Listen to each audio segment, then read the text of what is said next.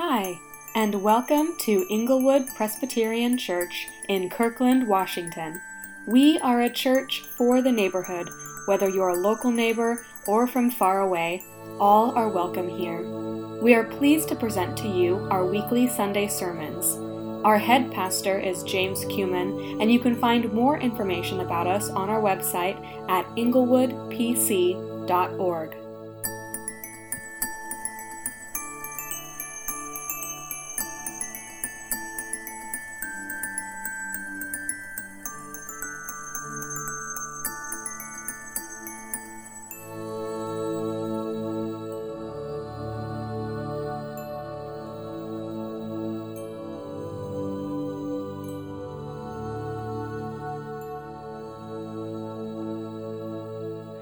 You may perhaps be joining us for the very first time here online, and we have indeed for seven previous weeks been exploring the opening statement, Jesus' opening words of blessing, to a, a longer talk, which I'm convinced is actually a longer dialogue, a longer conversation with some folks on the side of a mountain. And you can read the whole conversation in the Gospel of Matthew right at the beginning of the New Testament, Matthew five, six, and seven, those three chapters. But this week, this gathering finds us arriving at the eighth word of blessing, which is one that's a little hard to hear, but nonetheless is rich with, with blessing for us. Let's open our hearts to receive the words of Jesus to us. Today's scripture reading is from Matthew chapter five, verses one through twelve. Seeking the crowds, he went up on the mountain. And when he sat down, his disciples came to him. And he opened his mouth and taught them, saying, Blessed are the poor in spirit, for theirs is the kingdom of heaven. Blessed are those who mourn, for they shall be comforted. Blessed are the meek, for they shall inherit the earth. Blessed are those who hunger and thirst for righteousness, for they shall be satisfied. Blessed are the merciful, for they shall receive mercy. Blessed are the pure in heart, for they shall see God. Blessed are the peacemakers, for they shall be called sons of God. Blessed are those who are persecuted for righteousness' sake, for theirs is the kingdom of heaven. Blessed are you, when others revile you and persecute you, and utter all kinds of evil against you falsely on my account. Rejoice and be glad, for your reward is great in heaven. For so they persecuted the prophets who were before you. It's so hard to live in a place like this and think of myself as being persecuted, right? I mean, I'm here at Denny Park in North Kirkland, and this is just gorgeous. It's a lovely place. I enjoy my neighbors. As a church, we have so much goodwill in the community. We're really, really a blast and fortunate to, to be in this place and love and serve and seek the good together. And, but maybe when we come to these words, that's That's part of why it's hard to take them in. We've been listening in for a while now on Jesus' conversation with those folks there on the side of the mountain, his disciples and the crowds around. And we've been listening in now for seven weeks as Jesus pronounces these blessings on really the most unlikely people. The, the poor in spirit, those who recognize that they have nothing, but God gives everything. Those are the people who the whole kingdom of heaven belongs to them. Those who mourn, those who are in touch with their grief and their sadness over the brokenness of the world, they're the ones who receive comfort.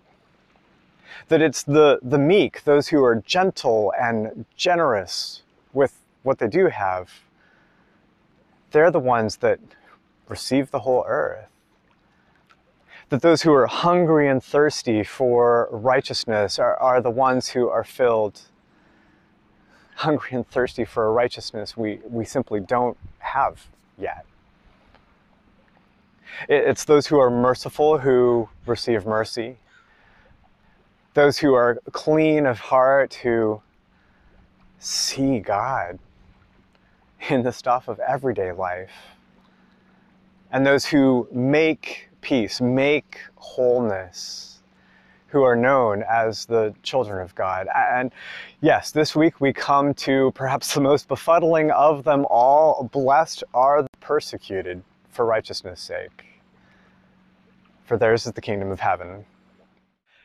Now, a blessing on spiritual poverty or sadness was, you know, hard enough for us to hear, but this one, I, a blessing on being persecuted, right? Blessed are the poor in spirit, for theirs is the kingdom of heaven. Blessed are the persecuted for righteousness' sake, for theirs is the kingdom of heaven.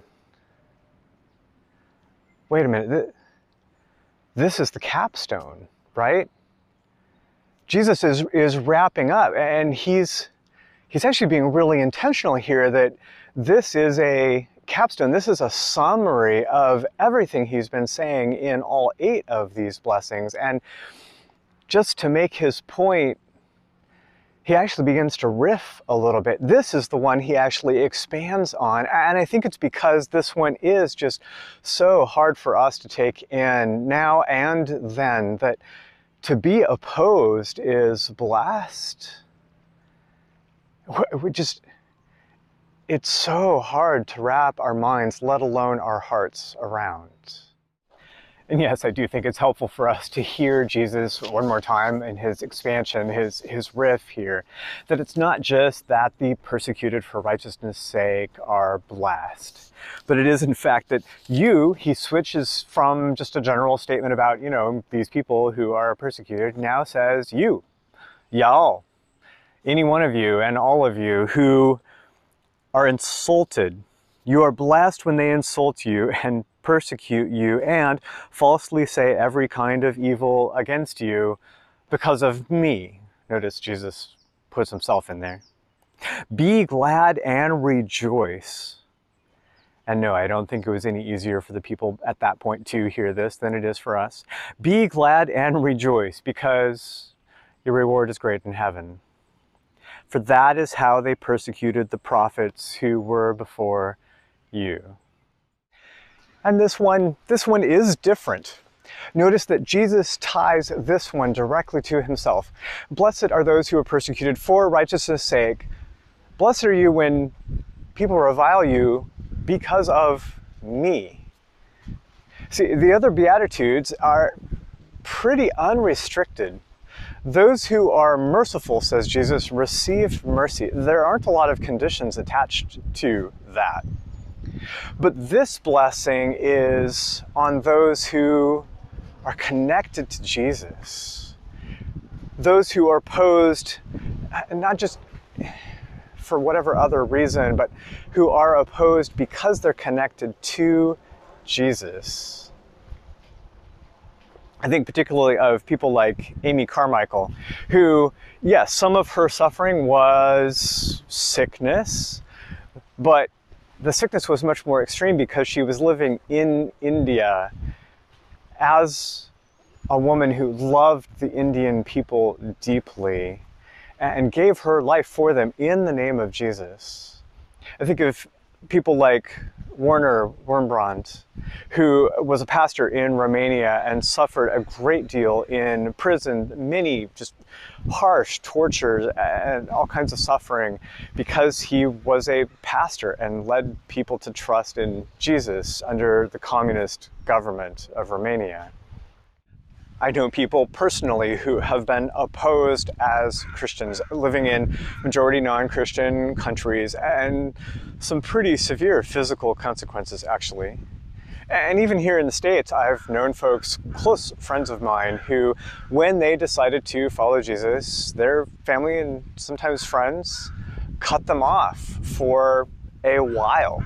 I've known people who have been opposed, who've had false things said about them. But let's be honest, we don't think of these things as blessings, do we? And we do need to emphasize this for our own heart's sake, that Jesus' pronouncement of blessing is for those who are opposed for righteousness' sake, not opposed because we're being jerks. And Jesus' pronouncement of blessing is on those who are opposed because they're connected to him, not reviled or, you know, spoken against because of our own emotional ill health. Uh, you know, for example, yeah, we as a church recently had our front reader board sign graffitied, and the banners in the front uh, also got graffitied. And no, I'm not going to put pictures up. It's, it's just not that big of a deal. And, and here's where I'm going with that. The graffiti on our sign, though I don't think it was deserved on our part, given what was said on the sign, honestly, I just feel a ton of compassion for the person who was spray painting, because no one would write that if they had not been deeply hurt by people who name the name of Jesus, if other people had not been jerks to them, had not deeply wounded them, they almost certainly would not have written those things. Yeah. It, Right? Collectively, as church, capital C, that particular incident of graffiti, even if we, Inglewood Church, didn't, you know, quote unquote, deserve it, we as capital C Church almost certainly did. That's not what Jesus is talking about. He's talking about when we experience persecution, and it's simply because we're living out the other seven character traits that he's already pronounced a blessing on for his sake. In fact, Jesus connects the mistreatment that he blesses, that God blesses, he he connects that mistreatment to the mistreatment of the prophets. And this is really clarifying, I think, for us, because when we see the way that the prophets of God have been treated throughout history, we look at somebody like Jeremiah, who had very clear messages from God for the people, including the king and the rulers and, you know, the folks in charge. And he was mistreated utterly undeservedly. Other prophets have been killed. Well, and look what happened to Jesus himself. If anyone lived out all eight of these Beatitudes, it was Jesus, and then look what we did to him. And we see this in modern day too, yeah, Martin Luther King Junior Right, a man with deep flaws, like we all have, spoke the truth of God into that moment of our, our nation's history. And look what we did to him. When he died, he was one of the most deeply unpopular men in the United States. Prophets are always more popular when they're safely dead. And it was no different really with Cesar Chavez, no different really with Bishop Oscar Romero, no different really than with any number of other prophets of God, people who've spoken God's love and truth into a particular situation. The prophets have been persecuted. The prophets have been opposed, not because they're being jerks, not because of their emotional ill health. The prophets of God have been opposed because they spoke God's word and lived out God's character. And the example of the prophets clarify one other thing too. In every case, the opposition those prophets faced, the deepest vitriol, the physical abuse, and often execution, did not come from, you know, godless pagans, secularists. The deepest and most profound opposition in every one of these cases actually came from people who claimed to be part of God's family in the first place. Isaiah, Jeremiah, Ezekiel, they were opposed most of all by others who claimed to be part of the family of Abraham. The same is true with Jesus. It's the religious leaders who knew their Bible who most deeply opposed Jesus, more than Herod, more than Pilate. And the same is true with M L K and Cesar Chavez and Oscar Romero, and we could go on with some other modern prophets. They were most deeply opposed by those who claimed the name of Jesus for themselves. And so it will be with us. If we are living out the other seven Beatitudes, we will be opposed most deeply, most commonly, by others who claim the name of Jesus, not by folks who are outside. You got to say this about Jesus. He doesn't sugarcoat anything. Yes, life with him is beautiful. We've seen that in the other seven Beatitudes, in all kinds of other ways. Go read the Gospel of Mark or Luke, or yes, John or Matthew. My favorite is Mark and Luke. But Jesus doesn't sugarcoat what will come our way. Blessed are you when you are persecuted for righteousness' sake, when people revile you and say all kinds of things falsely about you, which takes some of the sting out of opposition, yeah, it takes some of the sting out of hard times, doesn't it? I know it does for me, because when things come my way, I know that none of this is a surprise to Jesus. He saw it coming. I'm going to be okay, and so will you. Which isn't to make light of how hard things can be, but it is to say that sometimes, even in this life, and not just in our life, but sometimes very short term, we, we see the blessing of opposition, even intense opposition.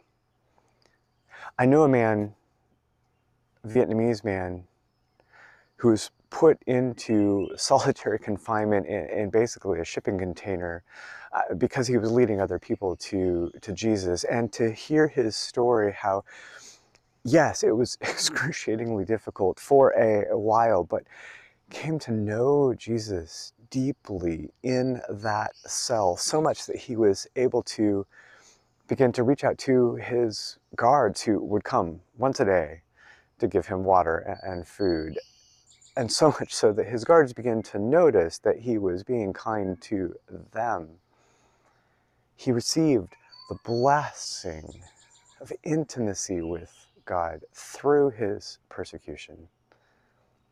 There's a story told by Michael Card about a Maasai man, an Ethiopian man, who met Jesus through the witness of some people and came to faith in Jesus and was so just overcome by this good news that God himself would come and love me, and just had to go back to his own people and, and tell them, and was savagely beaten as soon as he opened his mouth about Jesus, uh, dragged out of town, uh, left for dead, recovered enough to come back in. And he'd only been a Christian for, you know, days, and was just completely dumbfounded that other people wouldn't respond like he had responded. And so he figured he, he would just say it again and, and share Jesus again with his, his, his neighbors, his friends, his family, and was beaten again and again, left for dead outside of town, and miraculously recovered once more, came into town, was, was beaten again. And the last words he remembered in that encounter of speaking were the name of Jesus, except this time he woke up in his own bed and people crying over him as they nursed him back to health. The entire village, all of his neighbors and family, came to faith in Jesus because they had seen his willingness to suffer, and God worked through that encounter. That man received great, abundant joy not in the first few minutes and not in the first few hours and not in the first few days from his suffering, but pretty short term. As intense as his suffering was, he received a great reward.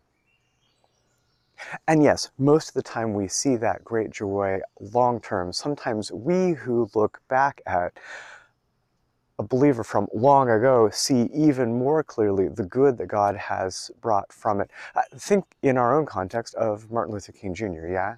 How much more clearly do we see the reward that is great and waiting for him than he ever saw in his own lifetime? Jesus' promise of blessing is rock solid and sure. Blessed are you who are persecuted. Blessed are all those who are persecuted for righteousness' sake. When we're treated badly on account of Jesus,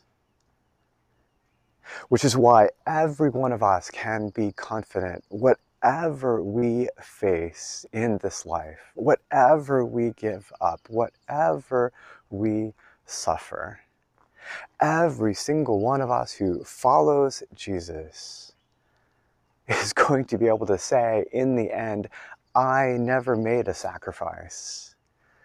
My reward is far beyond what I could have ever imagined. Great is your reward in heaven, says Jesus. And in that we can walk secure. Thanks be to God.